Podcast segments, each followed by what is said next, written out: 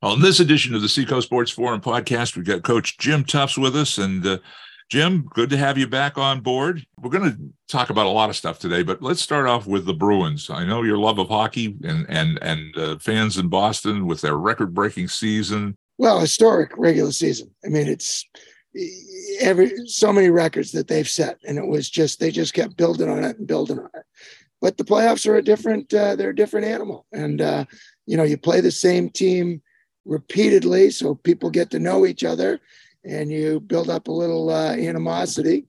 And um, it, it's never easy. You know hockey is a grind and it's uh, unlike other sports where the visiting team rarely wins in hockey hockey they often win. Too many times you look back historically there are too many times that the number eight seed wins the cup number seven seed wins the cup. I think the year last time the Bruins did it, they did it as a wild card.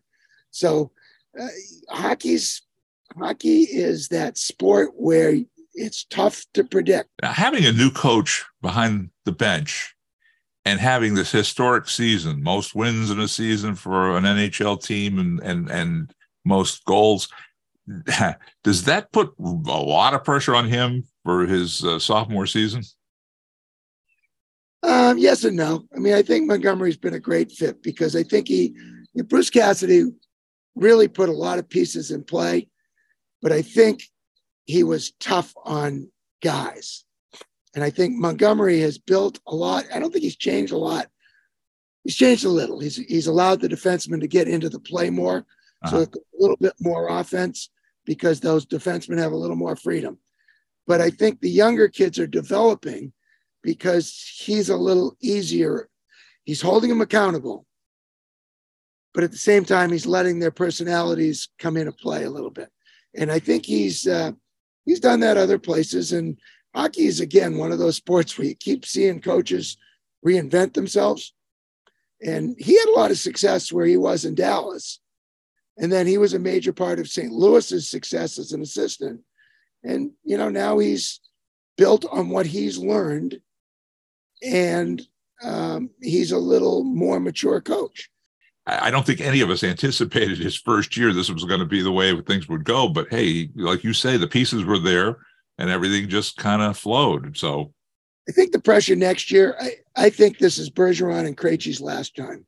I think I think that's a lot of the guys they picked up at the trade deadline and they bought in, let's go for it. And a lot of it, I think, has to do with Krejci and Bergeron this is their last rodeo. They went to Florida, and Coyle moved up to center the first group, and Zacha moved up to center group, second group. That's what you're going to see next year. And I think that's going to be the pressure next year is replacing those guys.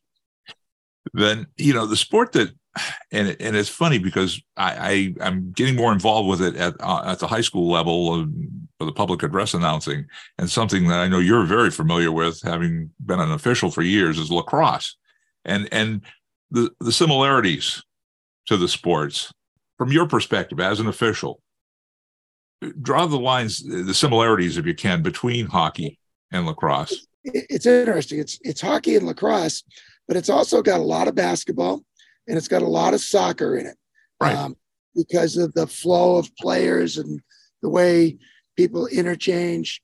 So it is similar to hockey. Change on the fly guys run off guys run on um, defensive players become offensive players, and there's that freedom to do that. Um, you know, the offsides and things like that. But you can also teach basketball players. There's a lot of picking. There's a lot of picking. There's a lot of movement off the ball that's very similar to basketball. Uh, and basketball players can pick it up really, really quickly uh, because of the flow of the game. Uh, and then soccer players changing defensive assignments, um, people going to different places, running in a space. So it, it's a great game for, um, and Exeter High School is, is absolutely the best at this. Um, Exeter High has a lot of multi-sport athletes. You know, those of us as coaches, and particularly um, under Billy's tutelage, we didn't like ones. We didn't we tried to encourage kids not to be one sport athletes. be multi-sport athletes. And lacrosse, soccer, basketball, hockey, there's a lot of the same things happening. And so it's easy for kids to be multi-sport kids because the games are similar. Uh, very, very similar. Now, you know, the basketball analogy. I'm, I'm glad you brought that up. Yeah, yeah, because I think the the obvious one is it's hockey on grass. it is, but it's but it's got a lot of basketball. It's got a lot of I set a pick for you. You run off my pick. Right now you get open. Now you get the ball. Now, what about the girls' game? Now, girls lacrosse is uh, the rules are a little different, right? And and and you you mentioned this. We had a lacrosse primer one of the times you were with us. But uh, what are the what are the notable differences between uh, girls lacrosse and boys lacrosse? Well, I had this conversation at the gymnasium at Phillips Exeter yesterday with a women's lacrosse coach at Phillips Exeter, Carrie McBreary, and um, there's a shortage of it came out of there's a shortage of officials. And um, there's a shortage of officials in every sport. But i would say one of the sports that it's most dire is women's lacrosse. I, I know of instances this spring where games have been canceled because they can't get officials. Wow. Unfortunately we haven't had that in other sports but there are those of us out here doing more games than we ought to be doing because there are shortages. But but women's lacrosse, it's a game that the game the rules are very very very different, and it you need to not only watch it, um, but almost watch a practice so that you get the subtleties of it because there are subtleties in you can't be in airspace and you can't be between a person and the goal in certain instances and you have to allow them to get there. And so you have to pick up the subtleties of when somebody is actually in that space when the offensive player makes it look like they're in the space so i cannot profess to be able to help you uh, because I said to her, in order for me to, I've been officiated soccer, hockey, basketball, um, lacrosse. I, I umpire. I was at the high school watching a baseball game, and the umpire didn't show up. I went behind the plate. I feel comfortable being able to do most sports. I would have difficulty in field hockey and women's lacrosse. I, I don't feel like I could step in and do that game justice because there are so many subtleties that only a person who's played it or coached it would be conversant in it, be be able to be comfortable. And another thing I noticed uh, uh, with lacrosse, uh, I, I, a lot of these kids take this sport on to college. A lot of them are, are going to get scholarships to play in college. So you know, it, it obviously we got some talent here, not just only in the Seacoast, but here in the state of New Hampshire. And a lot of it, you will not find this a surprise. Some many of the top players come out of the Tomahawk program, New Hampshire Tomahawks, and that's the club program, like Seacoast United in soccer. Mm-hmm. Tomahawk lacrosse again is the gold standard. There's four leaf, there's hooligans, there's some other club programs but I would say Tomahawk is the premier program. And Chris Cameron, the Bishop Guertin varsity coach, is the head of the Tomahawk program. Have you seen that as a coach help help sports in general, all the high school sports? No question. And and much of the success that I had at Exeter High School with my programs was built on the back of Paul Willis and Seacoast United Soccer and Exeter Youth Soccer. Kids would be really successful in Exeter Youth Soccer, but then when they made that commitment to, I really want to maybe play beyond high school, they transitioned to Seacoast United and now started playing in tournaments in New Jersey and Dallas, Texas, and traveling with the Seacoast program. And that's where they got much of their exposure. And um, coaches who might not see them in the fall because they were coaching in their college coaches in their own season, they would see them in December and they would see them in January and they would see them in March and April in club tournaments.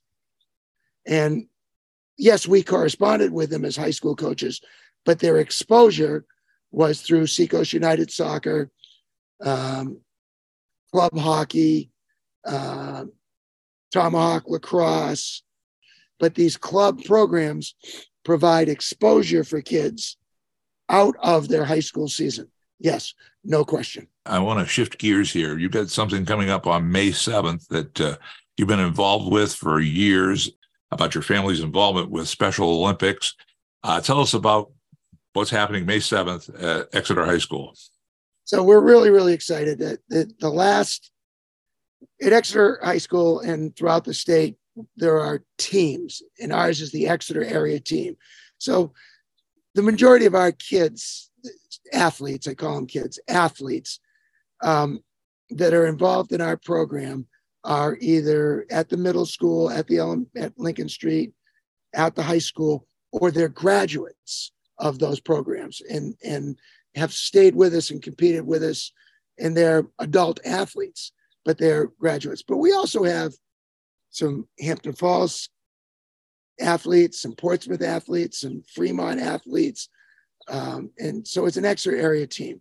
And um, our last season of competition was in June of 2019.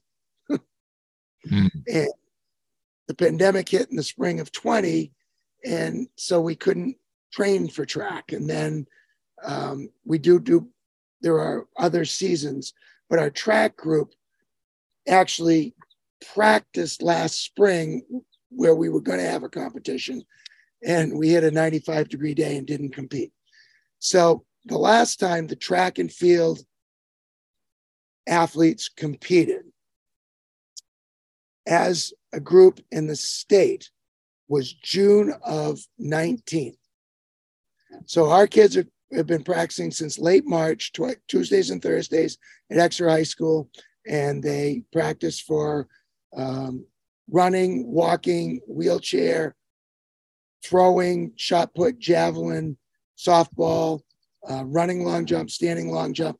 And in May 7th, um, there will be five area meets in New Hampshire. And ours is the Seacoast area meet at Exeter High School. Uh, it'll start around eight o'clock in the morning.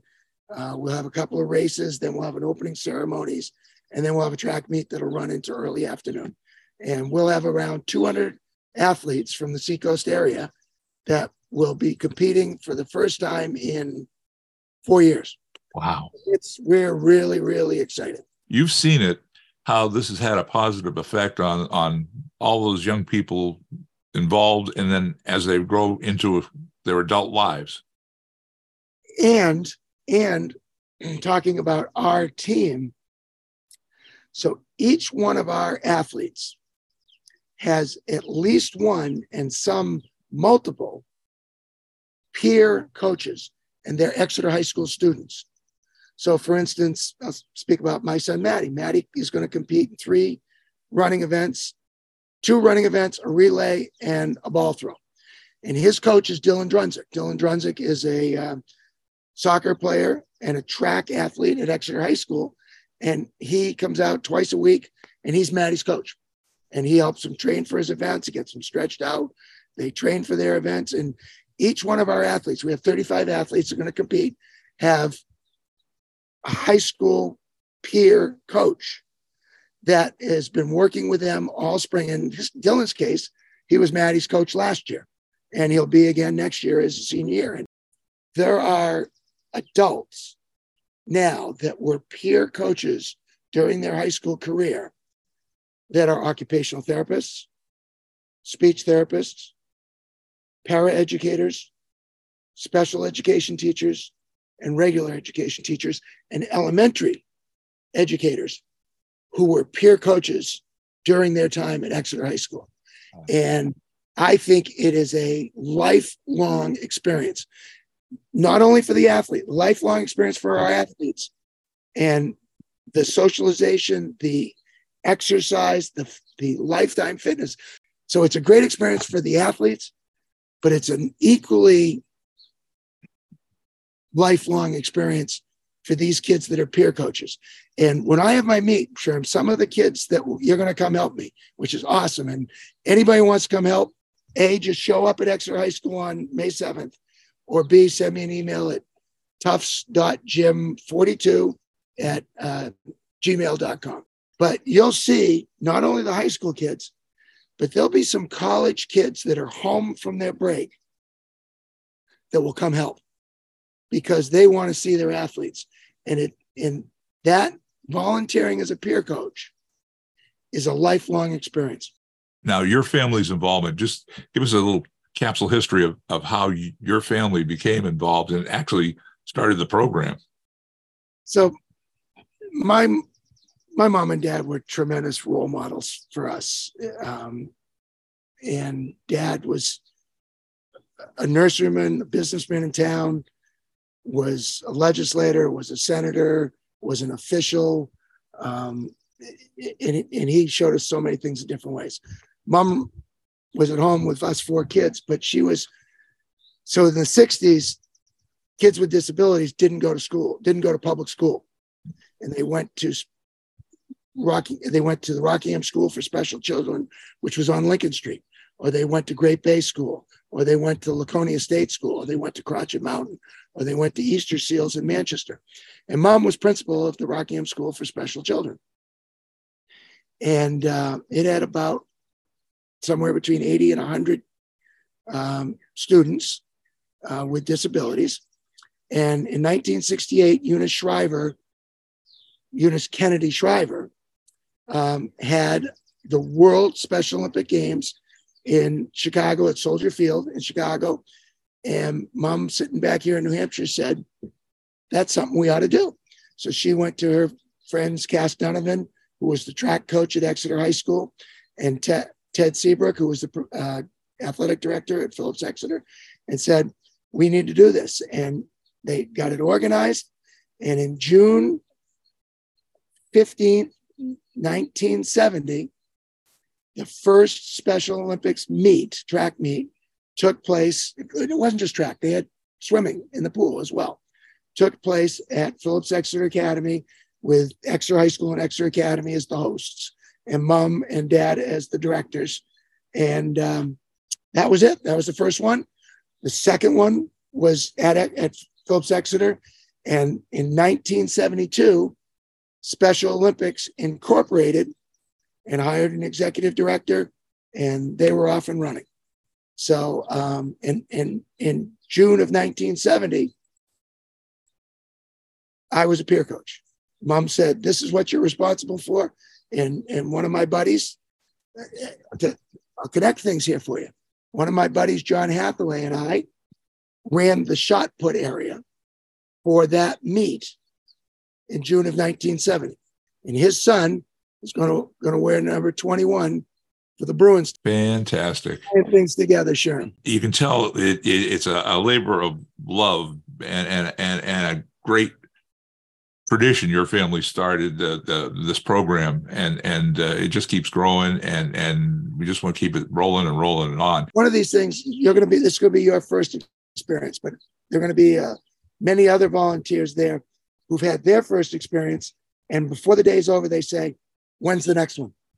There you go. I'm looking forward to it. I really am. I, I, wish we could have done this sooner, but because of COVID and the weather conditions last year, it got delayed. So let's I, I don't care what the weather is this year. We're doing it. good, good. As you say, for us personally, uh, you know, mom set the bar and, and, uh, and, and I coach my group you'll never be surprised that the Newmarket Shooting Stars are coached by Ann Tufts, who is an, was an OT in Newmarket, who has her own team. There you uh, go. Family it, traditions. uh, something we'll be involved with forever. And anybody who comes out and volunteers signs up right there. We'll, we'll be there May 7th. And if anybody wants to get in touch with you, it's tufts.gym, right? 42 at gmail.com. Yeah Uh, two minute drill time. If you had anything you wanted to throw on the table aside from what's coming up on the seventh. Well, I'm looking the Bruins Celtics. We, have been so spoiled, but but uh, interesting experience, and and I'll let people kind of think outside the box. So we get spoiled here. You, you think about we're New Englanders, right? So we've got the Bruins, the Celtics, the Sox, the Patriots, the Revolution, things like that. So in March, Leslie and I had an opportunity, and we went to England and Scotland. And so, you know, being a soccer guy and seeing how the world deals with soccer, I got a little perspective. But having the opportunity to actually be there, I started to understand why. So we were in London for four days. We were really, I, I should switch hats. I've got a West Ham United hat because I had a chance, Leslie and I had a chance to go to West Ham, Aston Villa in Olympic Stadium with 60,000 people. Wow. A Premier League game. And to put it in perspective, people in London don't have all those other sports. They don't have, yes, there are other sports, and tennis hits Wimbledon once a year, and there are other, but they don't have other professional teams per se. Mm-hmm. In the city of London, so the Premier League in England, which is perhaps the best professional league in the world, and people in Spain and Italy and France would argue with you, but in Germany, but of the 20 teams in the Premier League, five of them are in London. So you're not just, you know, you're not Yankees, Yankees, that. You're doing it within town. I show up trying to get a cab and I've got my West Ham hat on. And a guy who's a Crystal Palace fan won't get me a cab. I'm wearing a West Ham hat. Right? And this is a cabbie, and that's what he's supposed to be doing. But over there, for nine months of the year, they're invested in their team, not not multiple teams, their team. Right. And uh, we sat, we had tremendous seats. A friend of mine who taught with me in the summer at Phillips Exeter got me seats, which was the only way I was going to get them. I had, I had 15 people trying to get me t- tickets. You can't do it. You have to belong to the club to get it. And so she found a friend who wasn't going to the game who sold us two tickets. Wow. So in front of me is a person my age with his son, with his son. So it's three generations of family watching this game. And that young man is a West Ham fan for the rest of his life. And when we look at the World Cup and the passion that soccer brings, it's hard for us here because we, you know, I'm a Bruins fan, but boy, I went up, I was up last night to the end of the Celts game. Right. And I'll sit and watch the pay. And so I'll watch multiple sports. But over there, they live and breathe soccer. And their team, their professional team in that city is what they talk about over breakfast and what they text about with their buds because it's that team. It's mm-hmm. not multiple sports. It's that team. And it's passion within the city about your team. And it's a religion. And I get a better perspective of just what soccer meant to that population. And we're we're spoiled in this country because we have, you know, if the Celts lose, the Bruins lose, we'll turn the page a little bit. Right, right. They fire managers if they're 500. you know, I don't know if you followed it at all or if you've seen it, but uh, Ted Lasso. Everybody says that's just a tremendous show, but but that's a perfect example. So they have right now, Manchester City is going to play Manchester United for the FA Cup. So that's the Football Association of England. So that tournament starts with any team that wants to play in it. So if Exeter, so they have the, we see the Premier Division. That's the first level. And there's a second level and a third level and a fourth level and a fifth level. So if the town of Exeter in their fifth level wants to enter a team into that tournament, they might draw Manchester United in the first round. And they play. And occasionally there are teams that will get through to a quarterfinal or a semifinal or something and play one of these premier teams. So can you imagine the town of Exeter sending a basketball team off to play the Celtics? But they have a tournament which allows that. Yeah. It's the FA Cup. Fifth and the towns will put a team in. Just say they got to play in the tournament. And the triple, the triple is if you win the Premier, you win the FA, and you win the Champions League. So the Champions League is the four best team in the Premier, the four best teams in Germany, the four best teams in Spain, four best teams in France, in the Champions. So if some team comes through and wins the champion, the Premier, and the FA, they win the triple, which is rare. I was going to say that's like winning Super Bowls back to back to back to back to back. No, but it's even more than that. It's like winning the Super Bowl in the United States and then having a football tournament that, that involves every country. So let's say Germany had a football league and Japan had a football. Be like baseball.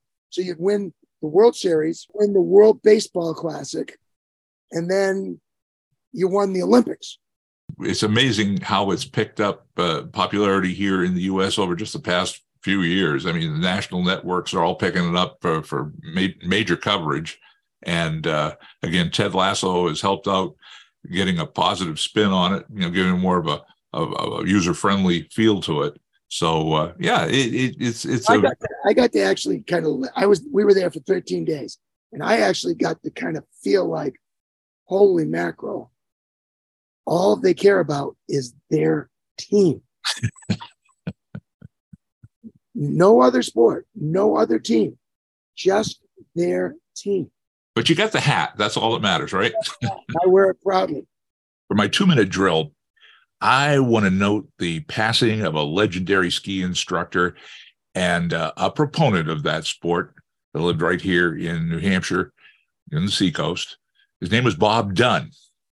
Now, Bob owned the Boston Hills ski area in North Andover for years.